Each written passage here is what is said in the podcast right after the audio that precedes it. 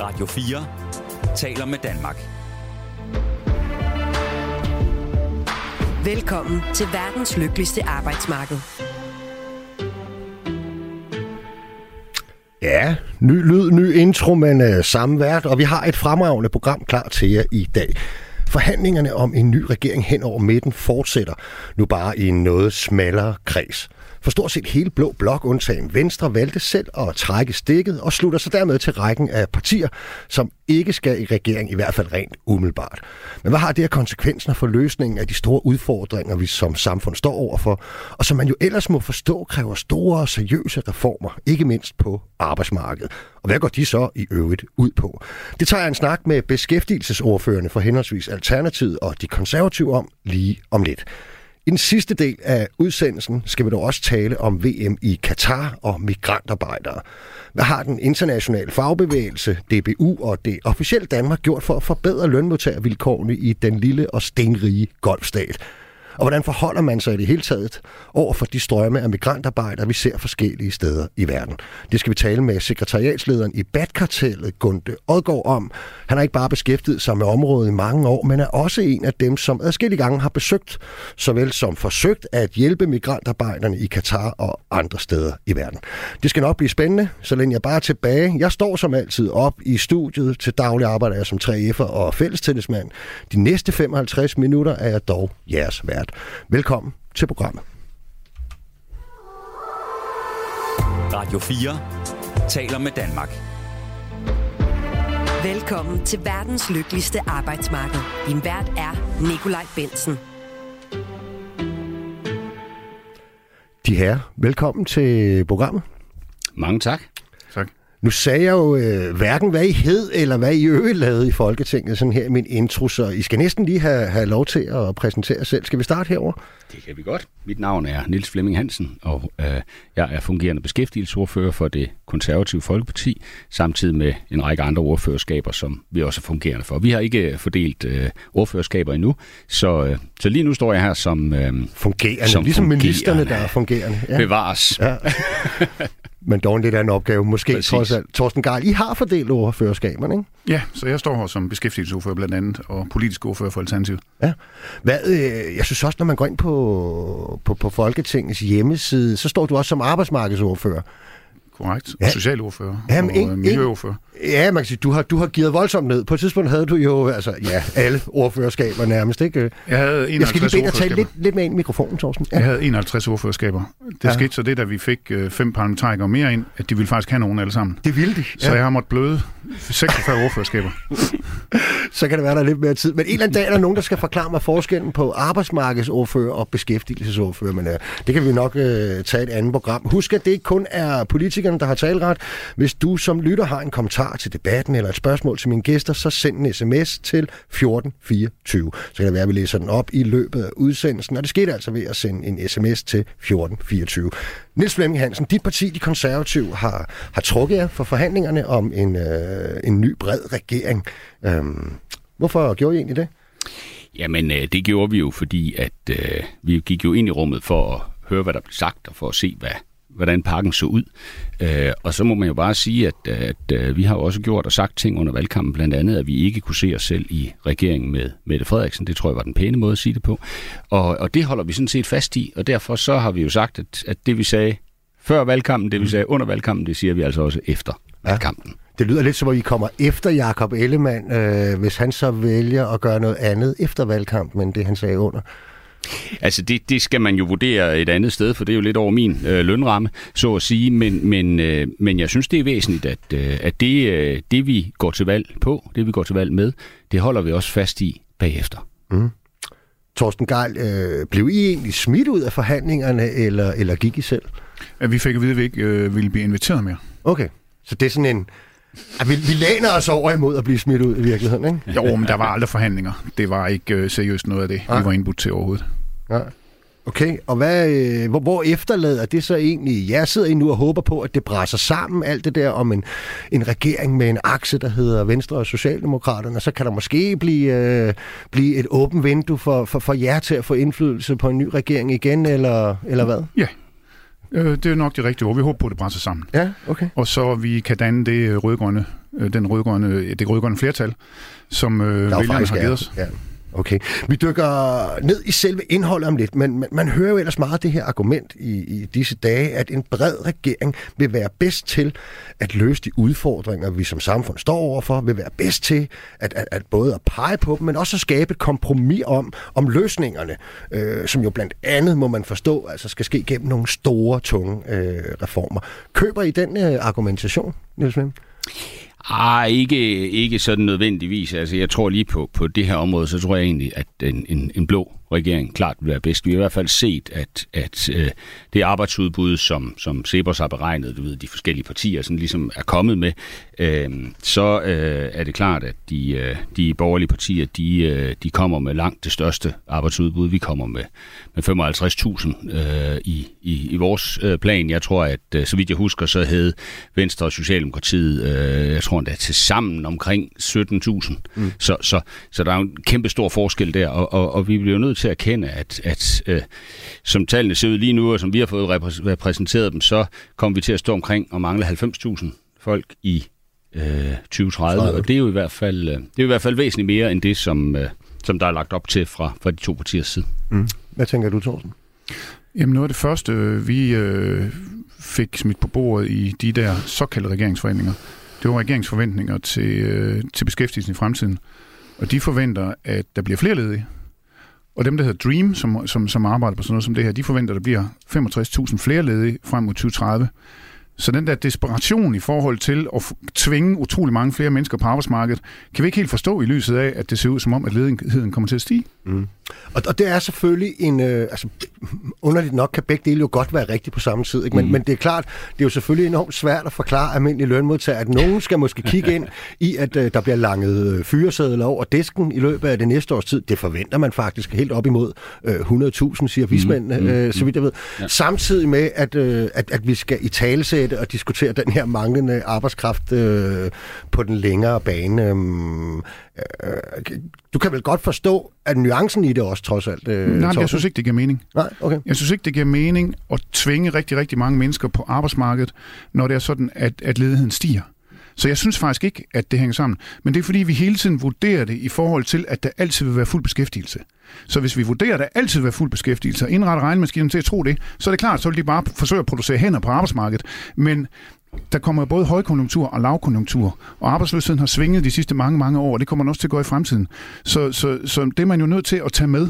Og i det øjeblik, at, at der kommer færre og færre folk i, i beskæftigelse, og arbejdsløsheden stiger, så kunne det godt være, at man skulle spekulere over, om man skulle øh, blive ved med at øh, for eksempel tvinge så mange øh, syge ud på arbejdsmarkedet ved at, tvinge, ved, ved, ved at true øh, dem med at tage deres hjælp fra dem. Mm. Okay, prøv jeg, jeg kunne godt tænke mig, at vi... Øh, fordi nu, nu sidder de jo og, og taler om et eller andet i de der regeringsforhandlinger, hvor de jo skal blive enige om, det her er de helt store udfordringer. Men hvis nu jeg spurgte jer to i stedet for, hvad er de store udfordringer? For jeg tænker, du har nogen, Torsten, selvom du måske ikke er helt enig i de analyser, der ellers kører. Ikke? Men, men lad os starte med Niels Flemming. Øh, sådan som man ser det fra de konservative, hvad er det for nogle øh, kæmpe store udfordringer, vi har på vores arbejdsmarked, som kræver håndtering og vel egentlig også reformer? Jamen, øh, der er jo ingen tvivl om, at øh, den, den manglende arbejdskraft, øh, som vi kommer til at stå og mangle, det er, det er klart, det er, det er én ting. Så har vi øh, i forhold til det her med at uddanne sig igennem hele livet. Altså, vi... Øh, man kan sige, lige nu, øh, nu mangler der jo ansatte. Lige nu er der ikke nogen, der kan købe sig øh, til mere velfærd. Øh, vi skal både hjælpe den ældre op af sengen og tage blodprøver, samtidig med, at vi skal lægge fjernvarme og bygge vindmøller. Øhm, og det, det har jo bare ændret spillereglerne lidt i dansk politik. Altså, øh, hvor meget mere vi skal ud og lave. Og, og det tror jeg egentlig er den, er den største udfordring, altså adgangen til arbejdskraft, fordi vi, øh, vi, kan, jo, vi kan jo stå i en situation, hvor øh, vi har et, øh, et parti i regeringsforhandlinger, som ønsker markant flere øh, offentlige ansatte, og det kan også være fint nok til nogle ting, øh, men vi bliver også nødt til at kigge ind i, at det private arbejdsmarked altså også står og mangler rigtig, rigtig mange folk. Mm. Torsten, hvordan øh, ser, ser, ser billedet ud, hvis du kigger ud over det? Altså vores ambitioner, og jamen det, det vil være, altså der kigger vi på, at 430.000 danskere har alvorlige symptomer på stress hver dag. Mm. Altså vi er nødt til at gøre arbejdsmarkedet til et sted, hvor folk de kan holde ud at være, og hvor folk de ikke efterlader deres sundhed. Så det, det, det er en af de meget, meget væsentlige udfordringer, vi ser på. Og det kan håndteres på forskellige måder. Det kan fx håndteres ved, at man kigger mod fire dages arbejdsuge, at man kigger mod arbejdstidsnedsættelse. Og der er jo en helt magisk formel. Og det, det viser sig jo, i hvert fald alle de steder, jeg har set på og researchet på, med forsøg med fire dages arbejdsuge, at folk bliver mere produktive. Så de steder, hvor, hvor man har eksperimenteret med fire dages arbejdsuge og sat arbejdstiden ned, der er det faktisk, der, der, der bliver folk mere produktive. De får mere lavet. Mm. Så det er jo ekstremt interessant, og det, det kommer jo af større arbejdsglæde. Så vi har sådan altid gået og troet, jamen vores arbejdsglæde kommer af de resultater, vi skaber. Det kan være, det vender om. Det kan være, det er vores arbejdsglæde, der skaber resultaterne. Og det synes jeg faktisk er en rigtig, rigtig interessant ting. Jeg synes, vi skal snakke videre om fire dages arbejdsuge og arbejdstidsnedsættelse. Og så ved jeg godt, at alle siger, at det er uansvarligt, når vi mangler hænder. Jamen, hvis produktiviteten stiger af det, så får vi mere for pengene. Så det er derfor, det er rigtig interessant i øjeblikket. Mm. Fire dages arbejdsuge, det, det, det har jeg aldrig rigtig hørt er på paletten sådan, øh, hos de konservative, nødvendigvis i hvert fald. Altså, Men jo... hvad med at bekæmpe stressepidemien, som jo i hvert fald findes i et eller andet omfang, og jo er en måde at øge arbejdsudbuddet på også, jo at sørge for, at der ikke er så mange, der bliver ramt af stress og væk enig, fra arbejdsmarkedet. Enig, enig. Og der er jeg nødt til at sige, som, som selvstændig erhvervsdrivende, og dermed også arbejdsgiver, så øh, tror jeg, jeg taler på alles vegne, når jeg siger, at der er jo ikke nogen af os, som ønsker, at øh, vores medarbejdere skal få stress og gå ned med stress. Øhm, og så kan man sige, så, så er der jo rigtig, rigtig mange holdninger til, om man bliver stresset af at gå på arbejde, eller man bliver stresset af, af, af andre påvirkninger. Og det er da klart, at, at, at vi, vil jo, øh, vi vil jo altid gå ind i et, øh, i et rum, når der skal tages en debat om forskellige ting, og forsøge at deltage i den debat. Det har vi jo altid gjort. Øhm, det er bare vigtigt, at man får den nuanceret. Altså, mm. hvad er årsag til hvad? Men, men som arbejdsgiver må jeg sige, jeg har ikke nogen interesse i, at mine medarbejdere bliver stresset. Mm. Ved I, Torsten, om, fordi det er jo rigtigt, der er kommet lidt flere. Jeg lavede faktisk et program for nyligt om fire dages arbejdsuge, og, og, og, og, og det har en vis, øh, en vis fremvækst øh, forskellige steder. Også havde kommunen har lige besluttet at gøre det permanent, for eksempel. Øh, udvide det til andre grupper end dem, øh, det galt for tidligere. Men, men ellers er det jo typisk inden for sådan nogle øh, særlige brancher. Altså det er mm. IT-virksomheder, det er arkitektvirksomheder. Vi, vi er mere over i det der end det er buschauffører og, øh, og håndværkere og sådan noget. Har du fuldstændig sikkerhed for at vide, at hvis jeg, hvis jeg skulle lave mit arbejde øh, på fire dage, som jeg før skulle lave på fem, at jeg så ikke bare vil blive mere stresset? Altså, de forsøg, jeg har læst om, der bliver folk ikke mere stresset. Heller ikke, når et forsøg indebærer nedsættelse af arbejdstiden. Men det er jo klart, det skal jo gøres klogt. Der er nogle steder, hvor det skal gøres for skudt, så det ikke er alle medarbejderne, der har fri om fredagen. Så, så kører der pludselig ikke nogen busser, eller sygehusen fungerer ikke. Så det er jo klart, at det skal jo gøres klogt og, og smart og, og, og for skudt. Men den øvelse tror jeg, som nok vi kan, vi kan gøre. Det, som er så utroligt spændende, er stadigvæk, at produktiviteten stiger. Også selvom arbejdstiden bliver nedsat. Ja, det er spændende. Og, det, og, ja, og særligt i en tid, hvor der er mange, der mener, at vi har brug for arbejdskraft. Tænk sig en formel, der kunne være, at vi nedsætter arbejdstiden og får højere produktivitet. Mm. Altså, what's not to like? Ja. Niels Flemming, du, du, du er meget på det spor, der hedder, og, og det er der jo virkelig mange, der er, altså den manglende arbejdskraft. Prøv lige mm. at smide et par løsninger ind på bordet. Hvordan hjælper vi så, og det er jo i øvrigt, øh, ifølge dem selv i hvert fald, både det private erhvervsliv og den offentlige sektor, der visse steder er akut, men, men, men også kigger ind i, øh, at, at om nogle år, så mangler vi i hvert fald nogle helt bestemte faggrupper, øh, mm. både det private og det offentlige. Altså det, du kan, du kan jo starte med at sige, det er, at, at øh, hvis vi sænker skatten på arbejde, så ved vi jo, at vi øger arbejdsudbuddet. Samtidig øh, synes vi jo, at der skal være en større forskel på at være på, øh, på dagpenge for eksempel, og gå på arbejde. Øh, så vidt jeg husker tallene, så øh, for en enlig mor med, øh, med øh, to børn, så er det at kunne betale sig at gå på arbejde, det kan give 2100 kroner mere om måneden. Hvis man så skulle have et pendlerkort, så er de stort set, øh, så er de stort set brugt alle de penge. Øh, så, så der skal simpelthen være en, en, en større forskel. Vi arbejder med, at øh, vi vil gerne hæve arbejdsmarkedsbidrag, øh, eller hæve øh, fradraget for at gå på arbejde, så bliver der en forskel på omkring 5.000 kroner om måneden. Det vil alt andet lige være med til at bringe flere folk i arbejde. Øhm, det kan jo ikke passe, at øh, den, der sidder i kassen i Netto, øh, får mindre i løn end den, som er på dagpenge i hvert fald de første tre måneder. Det er jo simpelthen ikke rimeligt. Øh, det er der altså 90.000 danskere, som, øh, som gør.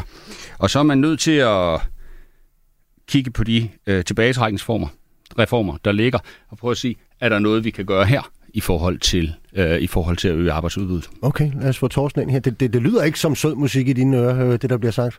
Nå, men det sidste øh, var egentlig rimelig sød musik. Okay. Altså for eksempel er de i Sverige meget bedre til at få de ældre ud på arbejdsmarkedet. Mm. mm. Og, øh, og øh, jeg synes, det skal gøres med incitamenter og guldrødder.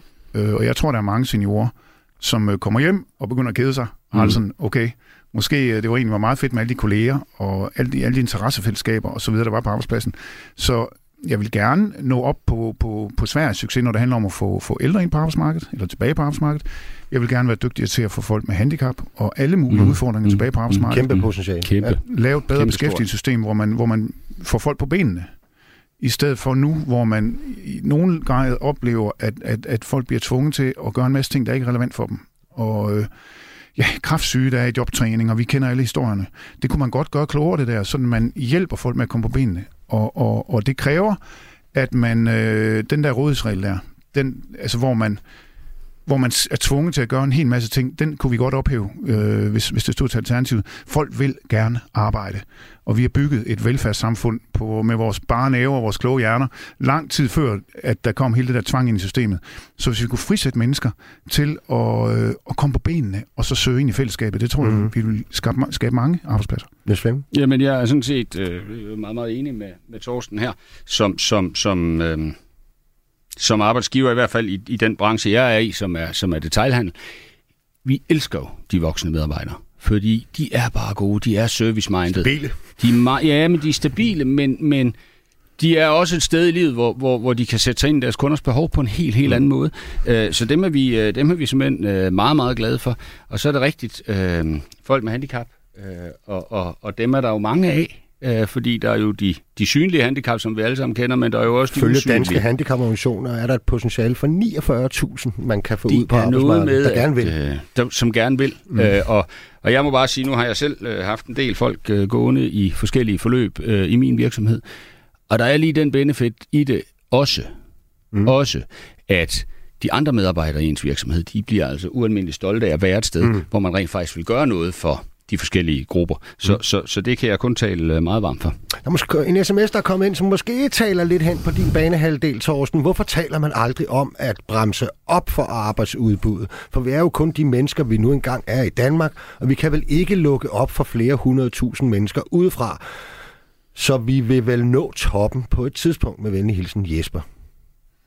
Altså hvis vi ikke, hvis, hvis det skulle være, nu er jeg ikke så helt enig i, princip, i præmissen, men hvis vi skulle stå og mangle arbejdskraft rigtig, rigtig markant i de kommende år, og vi har fået mange af de ældre, der har lyst til at, at komme tilbage ud på mar- arbejdsmarkedet, har været gode til at få de handicappede ud, og stadigvæk mangler folk, så har vi ikke noget imod at invitere øh, folk fra andre lande til Mm. Hvis det er på at- ordentlige vilkår, komme- vel ikke? Men, øh, Undskyld? Ja, hvis det er på ordentlige vilkår, vel? hvis det er på ordentlige Ja, ja. vilkår, øh, til at være med i, i arbejdsstyrken. Mm. Nej, og, og, og- med til historien hører jo også, at, at, at de op mod 400.000 udlandske arbejdskraft, vi har haft i Danmark, jo er, er et betydeligt bidrag til, mm. til den danske samfundsøkonomi, ikke? Øhm, må man sige. Men lad os, lad os lige øh, kort blive på den arbejdskraft, øh, øh, fordi jeg, jeg tænker lidt, Niels Flemming, at at, at det vil ikke bare... Jo, jeg ved godt, vi mangler hænder sådan helt generelt, men den helt store udfordring er vel, at det er nogle øh, særlige hænder, hvis nu... Det, det, lyder, det er lidt mærkeligt ord at bruge, men... Ja, så ja, at jeg ved, det, hvad du mener. det er de rette kompetencer. Vi, vi kender det godt. Det er, altså, der er penge til at ansætte sygeplejersker i Region Hovedstaden. De kan bare ikke få nogen. Nej, øh, de præcis. slår stillingerne op, og der er ikke nogen,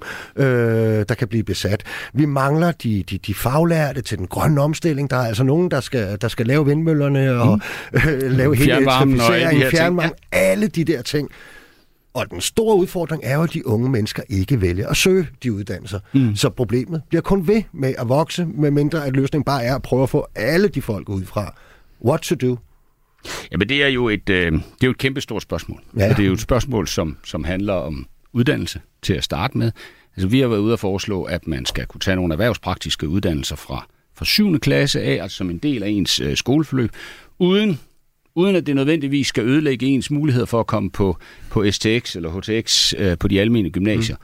alligevel. Altså, giv nu de unge mennesker også mulighed for at udforske, hvad er det, de er gode til. Øh, og, og det synes jeg egentlig er en, en, en, en kæmpe udfordring at finde ud af, øh, hvad spor skal vi, fordi der, der er jo ofte, øh, siger jeg selv lidt af, af, af egen erfaring fra mine egne børn i hvert fald, der, der går nogle gange sådan lidt lemminge-effekt i det. Vi gør, vi gør det, alle de andre gør. Mm. Øh, og, og der tror jeg, det er væsentligt, at, at man fra folkeskolens side skal jeg sige, til tvinger de unge mennesker ud. Det lyder så grimt, men, men da, da, da Torsten og jeg var unge, der havde vi jo erhvervspraktik, som var jo sådan lidt, lidt tvunget, at det skulle man ud Ja, ja. i, ikke? Og så videre. Altså, der er nogle ting i det her, som, som kunne være godt at, at komme lidt tilbage til. Ja, og, og et, et meget større samarbejde mellem folkeskolen og de omkringliggende virksomheder, mm-hmm. de omkringliggende organisationer, så man kommer ud og oplever, hvad kan du bruge det her til? Og også så, så, så der ikke er sådan en fortælling om, at det, det fine er at komme på gymnasiet, og det er det, den eneste lykke. Der er mange, der kommer på gymnasiet, som slet ikke finder lykken der, og slet ikke finder det, deres fremtid der. Mm. Så, så, så prøve at tale andre gode håndværk op, øh, ja. andre gode måder at leve på. Og sådan ting, som betyder meget for os, det er iværksætteriet. Mm. Øh, jeg var ude på et gymnasium med 300 elever her for, forleden, det var så eftervalget, og jeg spurgte dem, hvor mange jeg kunne tænke sig at blive iværksætter og få jeres egen virksomhed. Jeg tror, det var 5 ud af 300, som, mm. som okay, markerede. Jeg havde ellers lidt indtryk af, at der var en, en, en vis stemning. Det er der på, på vej. erhvervsskolerne. På mm. erhvervsskolerne, der vil du se en skov af hænder. Mm-hmm. Men at, at, at, at også folk, der går på gymnasiet, forstår, at de måske i virkeligheden skal blive arbejdsskabere i stedet for arbejdstagere, mm. fordi at der vil ske så stor en omvæltning på arbejdsmarkedet, og der er brug, så meget, brug for så meget iværksætteri og innovation. Det skal arbejdes ind i ungdomsuddannelsen fra starten. Mm. Mm. Enig. Hvis man nu lige sådan her, altså tiden går stærkt, men det gør den jo i godt selskab, øh, så vi har ikke så lang tid tilbage. Jeg kunne godt lige tænke mig at nå, øh, hvis man nu er, man er konservativ eller er ordfører for Alternativet, hvad er det så i, i det hele taget? Altså hvis I nu havde, Flemming, 90 mandater, hvad er det så for et arbejdsmarked, øh, danskerne ville få? Hvad, hvordan ville et arbejdsliv se ud? Jamen det er jo... Øh, det, det er jo meget, meget svært at svare på, fordi der er jo ingen tvivl om, at, at arbejdslivet har jo ændret sig. Øh, og det øh, er jo også en evolutionær ting. Altså det, det er jo noget, det gør med generationer. Øh. Og jeg tænker, at, øh, at de unge mennesker, som øh, skal ud og have arbejde i dag, kommer til at have markant flere job og jobskift, end øh, vi mm. andre øh, har haft. Jeg tror også, at der bliver en højere grad af selvstændighed øh, i forhold til det, fordi man tager de her projektansættelser. Og, og, øh, så, så det skal være et, øh, et arbejdsmarked, der er rummeligt øh, for alle. Så tænker jeg, øh, tænk noget ind i øh, noget uddannelse igennem hele livet, fordi vi skal være i stand til at videre øh, mm. udvikle os selv øh, som mennesker. Det er jo det, der gør os, øh, det er jo det, der gør os lykkelige, vil jeg tro. Og vil du også være parat til i den øh, sammenhæng, at, at måske at omfordele lidt midler? I dag er det jo som vi bruger, jeg tror det er øh, næsten 99 procent af alle uddannelseskroner i det her land på øh, danskerne, inden de har ramt arbejdsmarked, altså i starten af deres liv. Mm. Måske, hvis vi nu præmissen sagde, om der er de penge, der er, måske flytte lidt flere midler over til efteruddannelse, kompetenceudvikling osv., fordi, som du siger, at vi skal altså lære hele livet. Jamen, øh, helt sikkert, fordi det er ekstremt vigtigt, at, øh, at vi lærer øh, altid. Øh, den, her, den her med, at du øh, har fået en eller anden form for uddannelse, så går du på arbejde, og så laver du det resten af livet. Mm. Det sker ikke mere. Hvad ville det se ud, hvis I havde 90 mandater? Jamen, det med livslang læring er vigtigt, og vi vil faktisk gerne investere i uddannelse. Vi behøver ikke at blive ved med kun at bruge de penge, vi bruger på det. Mm. Investering i uddannelse og investering i samfund, det kommer altid mangfoldigt igen. Men, men, men i vores fremtidsvision er der, har vi sænkeskuldrene. Altså, der er ikke så mange mennesker, der bliver syge af at gå på arbejde. Der er ikke så mange, der, der stresser. Der er ikke så mange, der sidder og knokler for noget, de måske ikke interesserer sig for, men for en rigtig høj løn. Vi tror, der er meget andet løn, der betyder noget for mennesker. Også fællesskabet, mm. de fælles interesser. Det at komme op om morgenen, det at, at, at tage del, det at bidrage. Der, der, der er rigtig mange andre ting, som, som, som skal tænkes bedre ind på arbejdsmarkedet. Og så har vi frigjort fra den her tvangskultur, der er i beskæftigelsessystemet. Altså vi har simpelthen ophævet rådighedspligten. Det kan godt være, at der er en ud af tusind, der snyder. Men, det, men den her rådighedspligt og den her tvang i beskæftigelsessystemet betyder, at man sætter en spændetrøje på de 999 andre. Så det er også et, et, et arbejdsmarked, der, der bygger meget mere på tillid og mindre på rigide regler og så videre? Helt klart. Og jeg tror, der, der vil være en større individualisering Mm. Jeg tror, vi skal livslang læring. Det skal ikke være sådan, at 1% af det, vi bruger på uddannelse, bruger vi før man ryger på arbejdsmarkedet. Det skal være 10 eller 20%, fordi vi skal hele tiden lære. Og, og, og, og den store forandring af det danske arbejdsmarked, tror jeg, bliver, kommer til at, at binde sammen med den bæredygtige omstilling. Fordi vi har teknologien, vi har know-how til at lave de løsninger, som kan opskaleres internationalt for at redde klimaet for at skabe bedre miljø. Så hvis vi kan blive et modelland i Danmark, hvor man kan sige, vi gør det i den lille skala, altså laver klimaløsninger, naturløsninger, miljøløsninger, mm. som, kan, som kan skaleres op, når Indien skal til at have køleskabe mm. eller biler eller, eller andre ting, så tror jeg dels, vi gør verden en stor tjeneste, og dels så tror jeg simpelthen, vi kommer til at, at leve af det. Det kræver bare innovation, det kræver værksætteri. Mm. Du nævnte ikke øh, selv, Niels Flemme, men jeg tænker, at, øh, at hvis I bestemte det hele, så var der måske også en anden balance mellem øh, den offentlige sektor og det private arbejdsmarked. Mellem det offentlige og det private? Jamen, øh, det vil der jo naturligvis være. Øh, vi har jo øh, tidligere lavet beregninger på, at hvis man hvis man bare tog øh, sygehus, øh, altså vaskerierne for sygehus og lagde det ud i, i det private, så ville det frigive øh, 1100 øh, flere medarbejdere osv. osv., osv. Altså, det er klart, at vi vil jo til hver en tid øh, forsøge at kigge på og sige, hvis det er omsætning i en privat virksomhed, så skaber den jo bundlinjeresultater, altså for staten, mm. for virksomheden Danmark. Og det bliver vi jo nødt til at kigge ind i, at, øh, at det, skal, det skal kunne svare sig, øh, det vi laver. Og der er jo ingen tvivl om, at øh, hvis, øh, hvis det, som, som Thorsten også gerne vil her, så øh, bliver vi også nødt til at have bakke kagen større, så at sige, og det bliver vi jo nødt til at, at være en del af. Okay, Torsten, her til sidst, er der ikke, øh, er der slet ikke nogen sådan vilde, fuldstændig anderledes ting? Øh, altså, det virker mere som om, at det er mere ro på at sænke skuldrene, og måske lidt tilbage i virkeligheden. Er der slet ikke Ej, sådan synes du nogle, ikke, at... Øh, i alternativet, altså, der må være sådan nogle lidt grænseoverskridende projekter Ja, men i at det? nedsætte arbejdstiden til 30 timer, synes jeg, der er rimelig grænseoverskridende. Ja, okay. Og, øh, og ophæve rådighedspligten, synes jeg da også er, er rimelig kraftfuldt. Øh, og så vil vi gerne... Øh, så vil vi også gerne satse meget mere på det civile, øh, civilsamfundet. Altså, øh, vi vil ikke gøre det offentlige mindre, men vi vil gerne gøre, gøre civilsamfundet større. Altså, vi vil gerne have, have mere samfund, mindre stat, og en opblomstring af hele den underskov af småvirksomheder mm. og småforeninger, NGO'er og selvejende institutioner, der løser alle mulige typer opgaver. Det så vi gerne. Okay. Niels Flemming Hansen, De Konservative, Torsten Geil, Alternativet, begge beskæftigelsesordfører. Tak for debatten, og fordi I lagde vejen forbi denne tirsdag formiddag. Det var en fornøjelse. Selv tak. Selv tak. Næste levende by. Radio 4 taler med Danmark. Velkommen til verdens lykkeligste arbejdsmarked. Din vært er Nikolaj Bensen. Og fra den hjemlige politiske virkelighed vender vi blikket mod den store verden. Fordi selvom Danmark for længst er røget ud, vi skulle åbenbart ikke videre, vi skulle hjem, så spilles der altså stadig VM i fodbold, og det foregår som bekendt i den lille og stenrige golfstat Katar. Og de stadions, der spilles på, har i overvis trukket overskrifter på grund af de arbejdsvilkår, som migrantarbejderne, der har bygget dem, har arbejdet under. Vi har besøgt Gunde Odgaard, sekretariatsleder i Batkartellet, som er en af dem i både den danske og internationale fagbevægelse, som har beskæftiget sig med bagsiden af medaljen ved VM i Katar. Du kan stadig skrive ind, send en sms til 1424, hvis du har en kommentar eller et spørgsmål. Gunde Odgaard, velkommen til. Tak skal du have. Oh, jeg skal lige have skruet op for mikrofonen her. Værsgo, sig lige igen. Tak skal du have. ja, hej Gunde. Øh, har du fået set noget VM-fodbold på det seneste? Ja, jeg har set noget. Øh, Jeg har ikke set så meget, som jeg plejer, men jeg har set nogle af kampene. Jeg, jeg havde selv sådan lidt... Øh, jeg havde jo... Jeg, jeg vidste jo godt, hvorfor jeg ikke kunne lide, øh, at det her VM lå i Katar, men jeg var egentlig jeg var sådan lidt øh, spændt på, hvordan jeg, jeg virkelig ville reagere, når først det, øh, altså, at, at, at det kører. Det. For jeg er passioneret fodboldfan, og jeg har ikke i nærheden af set lige så meget, som, øh, som jeg ellers har gjort. Um, og det kan jeg forstå, det er nogenlunde det samme for dig. Ja. Um, jeg fik nævnt i indledningen, at du er sekretariatsleder i BAT-kartellet, og du er i den egenskab også engageret i det internationale fagforbund for bygningsarbejdere som jeg tror hedder BWI, er det ikke korrekt? Jo. Ja. Og det er blandt andet herigennem, at du har været med til at kæmpe for bedre forhold for migrantarbejdere. Forklar os lige, øh, hvad det er for nogle størrelser, du, du arbejder i BAT-kartellet og BWI. Ja, Bygge-, Anlægs- og Trækartel er en sammenslutning af syv fagforbund i Danmark, som øh, alle sammen organiserer bygningsarbejdere af forskellige slags tømmer, murer, blikkenslager, smede og også funktionærer fra, fra HK og Teknisk Landsforbund. Så, så det er, det kan man sige, det er alle de udøvende kunstnere, og alle dem, der får husene op at stå og, og får dem tilpasset, så de er rare at bo i.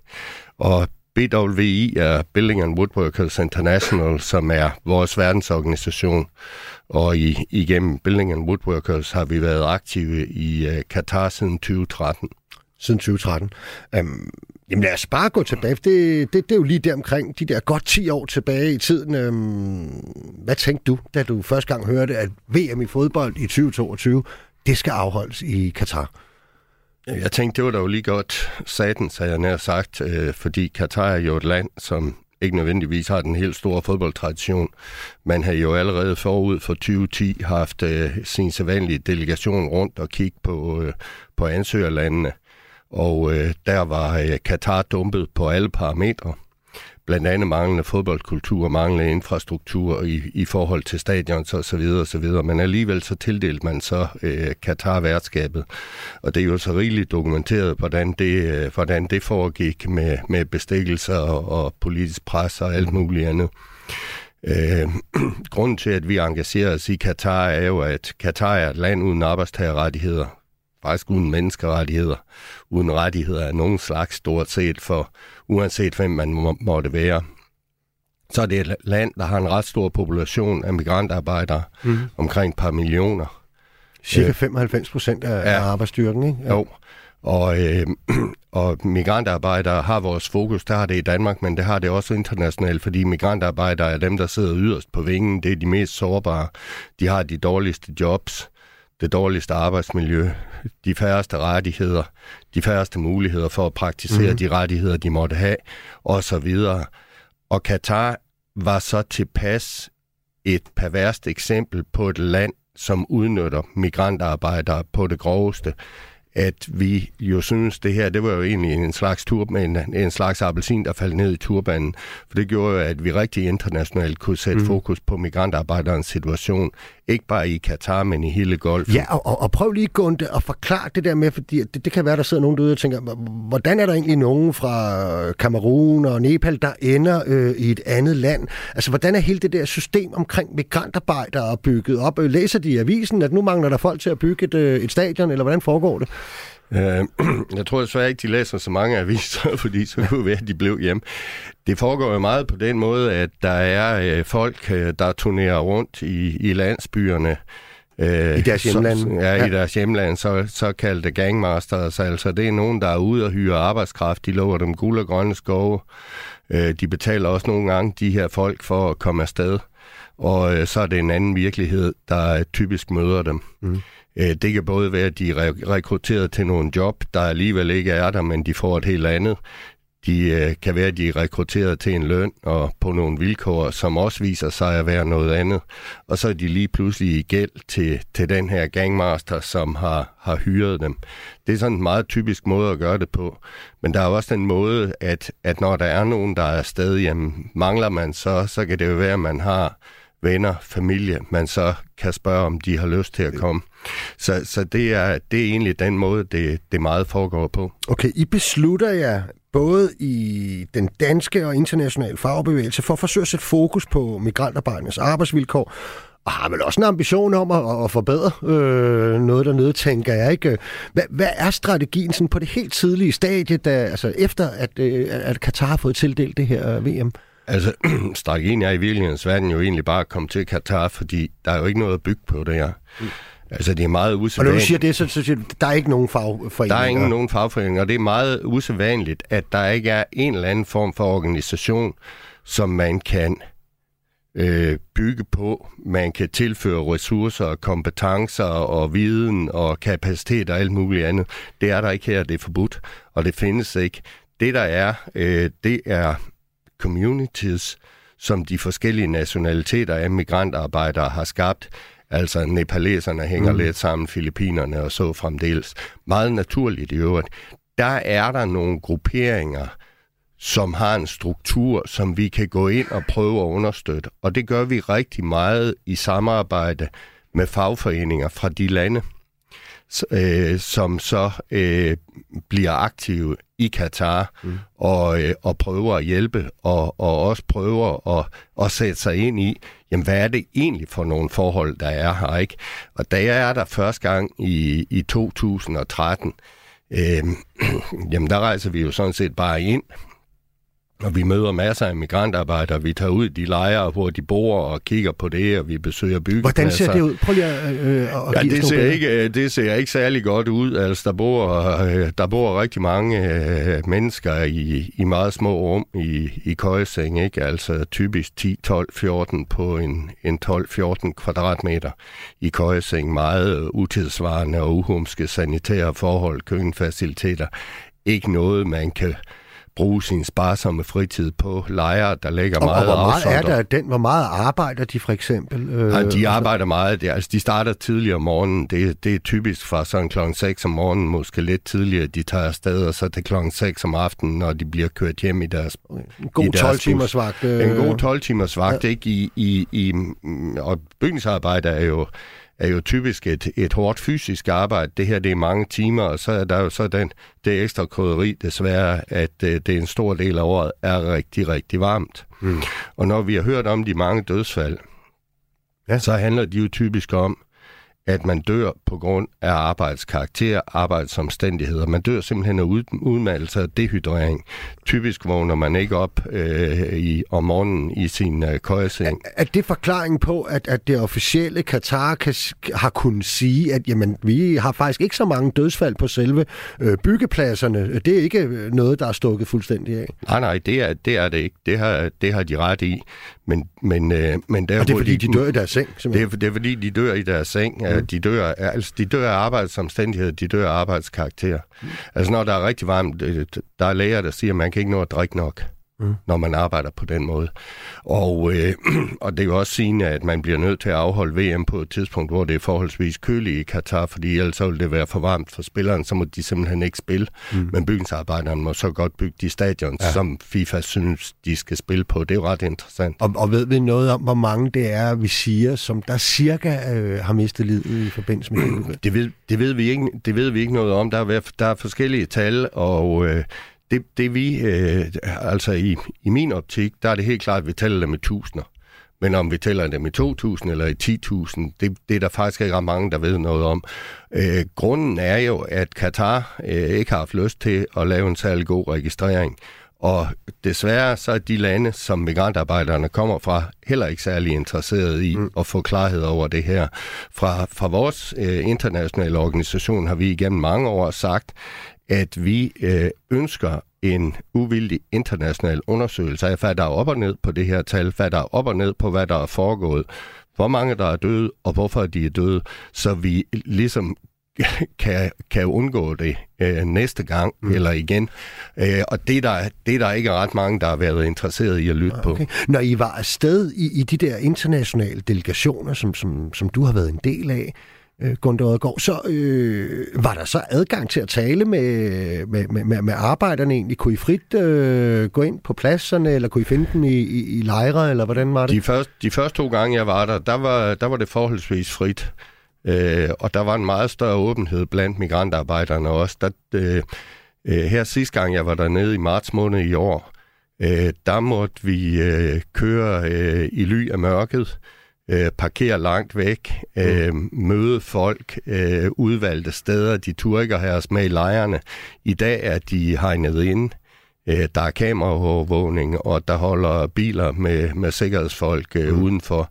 Så hele den sociale kontrol, kontrollen af dem, intimidering, de latente trusler, de er bare øget i takt med, kan man sige, at verdensopinionens øjne hviler på Katar. Mm. Og har, øh, når du så har talt med, jeg tænker, I har vel også snakket med ledelsen nogle gange dernede i den lokale, ikke? Og øhm, var det lidt ligesom, når man i, i, i, når Folketinget i gamle dage sendte en delegation afsted til Nordkorea eller sådan noget, at, så blev de præsenteret for et supermarked, hvor der var fyldt øh, på hylderne, eller altså var, var det de gode pladser, I var ude på, eller hvad havde du lidt det indtryk? Jeg har, jeg har været dernede, hvor, øh, hvor vi har været på de gode pladser, og hvor vi har været på de... Øh, på de, øh, i de øh, indkvartering, altså i de lejre, som er, som er ordentlige og gode. Mm. Og, og, og de er kommet hen ad vejen, men de er kommet for de færreste. Altså, Hvor ved du det fra? Jamen, det ved jeg fra de kontakter, jeg har der, og dem, jeg snakker med dernede, og dem, jeg kender. Øh, vores estimat, det er, at der er nok omkring en 40.000 maksimum 50.000 bygningsarbejdere, som har fået bedre forhold. De får den løn, de skal have, de får løn til tiden, de bor ordentligt, og de har øh, bedre mad, og de får deres frirejse hjem øh, hvert år osv. Men omkring 900.000, som bygger noget, der ikke lige nøjagtigt står FIFA på, de har fået det dårligere. Deres tilværelse er blevet mere usikker. De får oftere ikke deres løn. Lønnen er næsten altid voldsomt forsinket. Øh, deres vilkår er ikke blevet bedre. De er under en meget større kontrol, end, øh, end de nogensinde har været før, faktisk. Hvordan er, øh, hvad er holdningen, og hvordan bliver I egentlig modtaget af det, hvad kan man sige, det officielle Katar, og jeg tænker også, der er en eller anden organisation, der står bag og etablerer hele det her øh, øh, øh VM. Hvordan, øh, hvordan ser de på, at I, I lige pludselig kommer nogen fra Danmark og andre steder i verden og skal kigge på det her? Altså, den allerførste gang, jeg var der der i 2013, der, øh, der var det helt klart, at man hverken øh, hos, øh, hos deres arbejdsminister eller i Supreme Committee, som arrangerer VM i fodbold, altså, der havde de ikke den store forståelse for, hvorfor vi overhovedet var der. Altså, hvorfor kommer der en fra Danmark, en fra Østrig, en fra Australien, og hvor vi ellers var fra, og taler nogen sag, som er fra Cameroon og Nepal og Bangladesh. Mm. Altså det der, det, det havde de overhovedet ikke inde på nettet. Altså for, hvorfor var det overhovedet interessant for mm. os? Hvorfor beskæftiger vi os med det? I øvrigt så synes de, de havde så ganske udmærket et system, og, og de kunne overhovedet ikke se nogen problemer i noget som helst. I takt med, at at man kan sige, opinionen, verdensopinionen, har rettet sit fokus med Katar, så er samtalen blevet en anden. Og på papiret har vi gjort nogle fremskridt. Mm. Mindstelønnen er blevet hævet til 275 dollar, det kan vi lige komme tilbage til. Der er også kommet en klageadgang, hvis ikke du, du får pengene. Man kan lave det, vi i Danmark vil kalde samarbejdsudvalg på virksomhederne og sådan noget. Problemet med alt det der, det er, at der er ingen håndhævelse. Der er ingen hjælp at hente. Der er ingen, der øh, hjælper dig med at klage eller føre din mm. sag. Øh, man siger også, at kafala-systemet, det her, stavns, er, ja. det her stavnsbånd, hvor du har en sponsor, som egentlig er den, der bestemmer over... Øh, hvor du arbejder, øh, om du må rejse hjem, øh, har dit pas og så videre og så videre. Altså et system, hvor du er fuldstændig låst og, og, og overgivet til den her sponsor eller, eller herremands øh, øh, velbefindende. Alle de der ting, som Katar hævner, er sket. Det er sket, men kun formelt. Mm. Reelt set, set fra vores synspunkt, der er forholdene faktisk kun blevet værre. Okay. Og de, de vil jo gerne holde de her forbedringer op for sig. Det er jo også det, Infantino han gerne vil. Og de vil jo også gerne sige, jamen se, vi snakker jo med fagforeningen, se, vi snakker jo med ILO, se, vi er jo åbne og imødekommende. Mm. Men lige bag ved det der, der sker der ingenting. Tværtimod. Ja, og, og, og, og det, det lyder næsten som om, at du også siger, at selv den øh, hævning af mindstelønnen, der er sket, det, den er der også øh, noget problematisk ved, eller hvad? Ja, ja det er der, fordi øh, altså i takt med, at man kan sige, vestlige virksomheder, entreprenørvirksomheder har forladt Katar. Øh, de har så forladt Katar? De har forladt, der er rigtig mange, der er næsten ingen tilbage. Okay. Øh, og det er sådan sket i en eller anden takt, hvor også verdensopinionen har, har, har kigget på Katar. Men, men man kan sige, hvis det var Vinci for Frankrig for eksempel, der ikke udbetalte løn, så ville de nok komme på forsiden af Le Monde og Le Figaro, mm. det vil jeg tro. Hvis det var Basics for Belgien, så ville de nok også ind øh, på forsiden af den belgiske presse, og de ville ind i en shitstorm og sådan noget. Nu er det primært Qatari-virksomheder. Og det er ikke at udbetale løn til migrantarbejdere. Det er ikke noget, der ender på forsiden af, af pressen i Katar. Den er naturligvis censureret. Der er næsten ikke et entreprenørfirma i Katar, som ikke har direkte forbindelse til Emir-familien.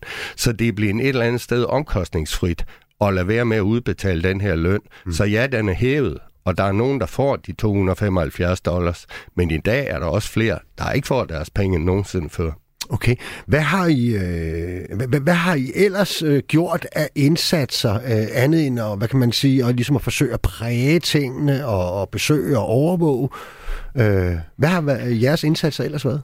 Ja, vores, vores primære indsats er, at vi har prøvet at styrke de her communities, som jeg snakker om før, og prøve at gøre dem til, kan man sige, en slags ikke fagforeninger, men dog nogen, der tager spørgsmål op, talerør. som har faglig karakter. Ja, netop et talerør. Så, vi, så dem har vi prøvet at styrke, og vi har også prøvet at styrke samarbejdet imellem dem, sådan at de nu, øh, kan man sige, har et, et fællesskab imellem sig, de forskellige communities, mm. de forskellige nationaliteter.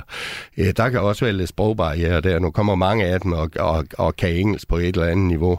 Øh, noget af det, vi også har prøvet, det er jo så... Øh, det er jo så at få øh, nogle, nogle, nogle, kan man sige, nogle inspektioner til stadions og andre steder for at se på, hvordan sikkerhedsforholdene er. Øh, og, og det har vi også haft en vis succes med, men, men, men, men vores succeser har ikke været voldsomt store. Man kan sige, vores, vores største succes er måske i virkelighedens verden, at, at at noget problemstilling blev i talesat.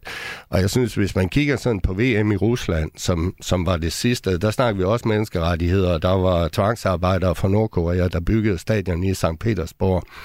Øh, nogle af os er så gamle, at vi kan huske VM i 78 i Argentina, hvor man havde et meget, meget brutalt militærdiktatur i Argentina, øh, hvor der også blev talt menneskerettigheder.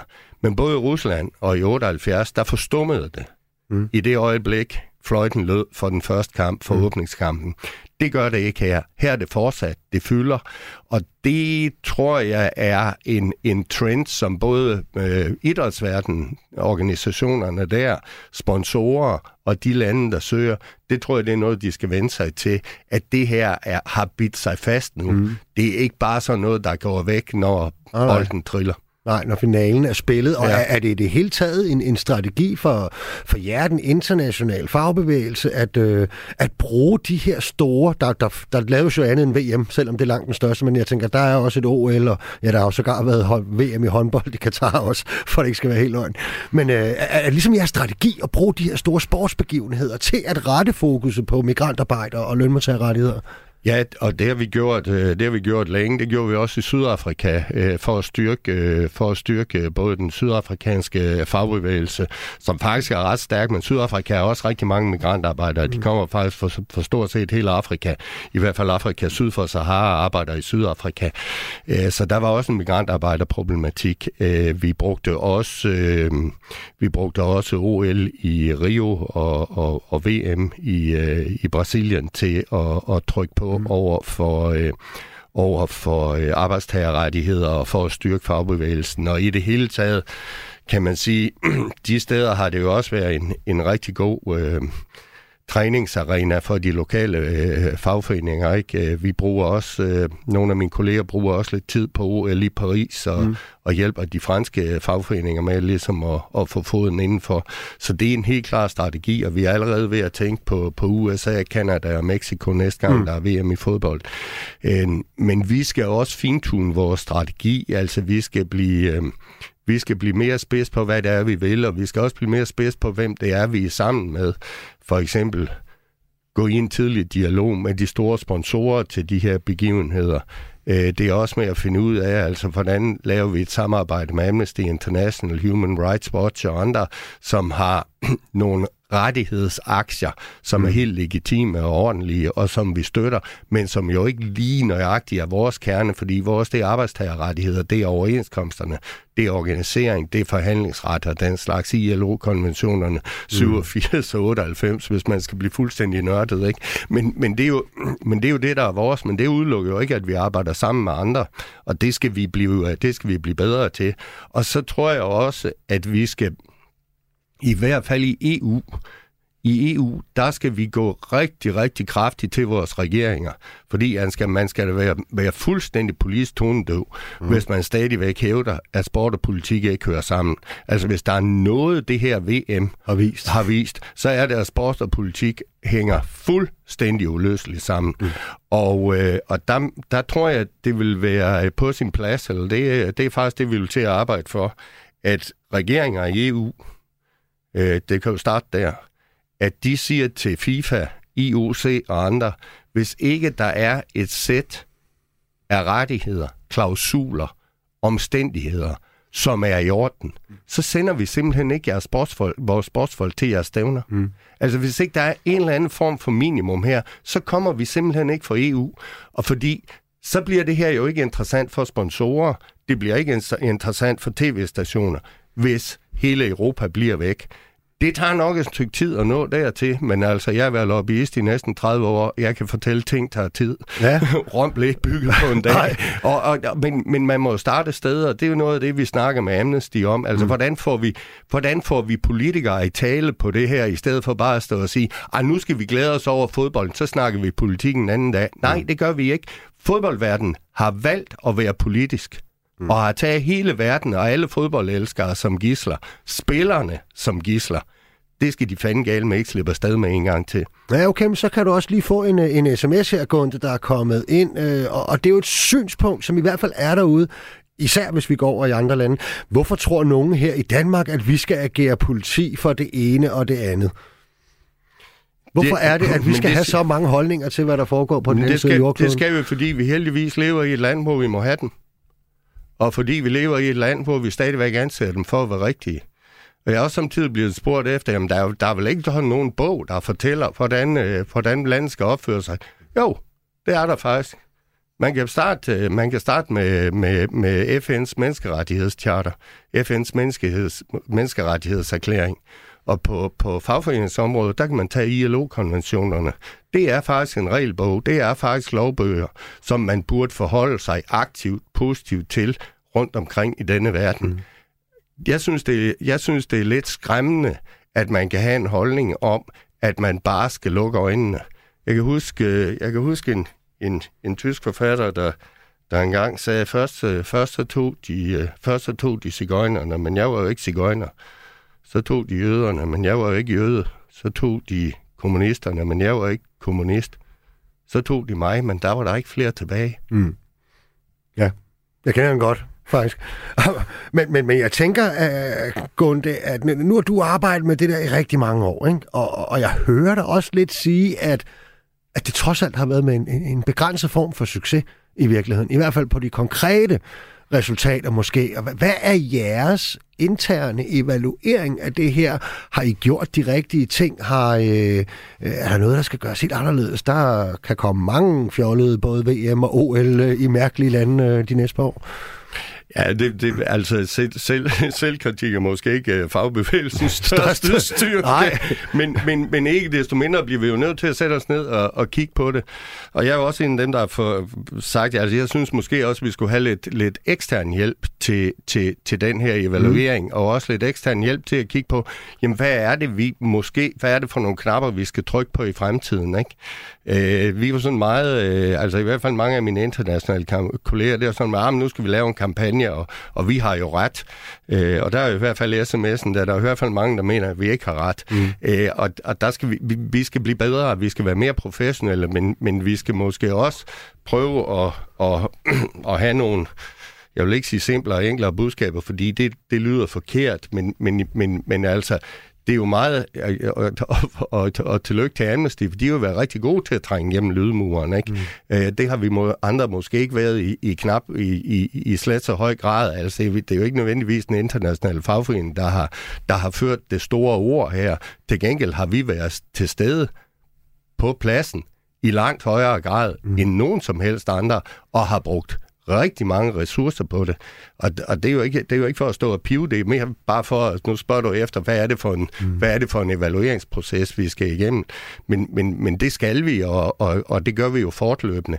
Jeg vil også sige, hvert enkelt tilfælde har sin egen kontekst. Mm. Øh, det, det er, der er forskel på at, at, at lave noget i Brasilien, lave noget i Frankrig, lave noget i Katar, lave noget i Sydafrika, lave noget i USA, lave noget i Kanada, lave noget i Mexico. Mm. Det, det, der, er nogle, der er nogle forskellige omstændigheder. Dem skal man jo også tage højde for, når man tilrettelægger, hvad det er, man vil. Det er jo ikke det eneste sted i verden, der er migrantarbejder. Øh, bare lige sådan her til sidst, hvis vi skal vende blikket hjemad igen. Øh, altså Gunde, ikke? Øh, vi har vel også migrantarbejdere i Danmark. Og, og, og når jeg øh, har set nogle af de billeder, det kan så have været øh, på nogle af de forbedrede øh, sovefaciliteter osv., så, så må jeg jo også sige, at jeg har set eksempler i Danmark på noget, der er værre. Jeg har ja. Også set byggepladser, der ser øh, farligere ud end noget af de billeder, jeg har set nede fra Katar. Og jeg har også set øh, og hørt om øh, udbygning af arbejdskraft i Danmark, som øh, snilt kunne måle sig med noget af det der. Det er fuldstændig rigtigt, og det jeg også set. Jeg har jo beskæftiget mig med området i Danmark de sidste 25 år. Jeg har næsten nogle gange fornemmelsen af, at det var mig, der opfandt social dumping. Men, men, men, men det er jo fuldstændig rigtigt, og, og, og vi ser nogle fuldstændig uhyrlige eksempler på, på migrantarbejdere i Danmark, som udnyttes, som trues, som tæskes, som følges hen til bankomaten for at hæve penge, når de har fået løn øh, falske underskrifter. Vi har en 40-50 sager om året, hvor vi bruger grafologer, faglige sager. Så hvis jeg skal gøre en lang historie kort omkring det, så er det igen det, jeg startede med at sige, det er, at mekanismerne omkring udnyttelse af migrantarbejdere er stort set den samme overalt i verden. Og derfor handler det her ikke kun om Katar, det handler i virkelighedens verden om udnyttelse af migrantarbejdere, som per definition er sårbare. Mm. Og det er de også i Danmark. I Danmark kan de så komme til os, og så kan vi gøre, hvad vi kan. Vi fører Eller gå til pressen. Ja. Eller gå til pressen. Mm. Vi har faktisk 600 faglige sager om året, vi vinder på vegne af udenlandske arbejdstager, hvor overenskomsten er blevet brudt. Mm. Når vi så snakker med de migrantarbejdere, så finder vi jo ud af, at i det kølvand er der alt muligt, alt muligt uordnet kriminalitet. Mm. Gunde Odgaard, tusind tak, fordi du lavede vejen forbi og tog os alle sammen med ud i den store verden og endte hjemme i Danmark igen. Det har været spændende. Tak lige måde. Tak for, at jeg måtte være her. Ja, og også tak til jer, der lytter med derude. Vi er som altid tilbage igen i næste uge samme tid og sted. Og verdens lykkeligste arbejdsmarked, det er produceret af Rackerpark Productions, og det er for Radio 4. I dag var det tilrettelagt af Julie Lindhardt Højmark, og produceren, som sad bag knapperne, det var Mads Gordon Ladekarl. Og lad os se, om jeg ikke jeg på mandag har bedre styr på de helt nye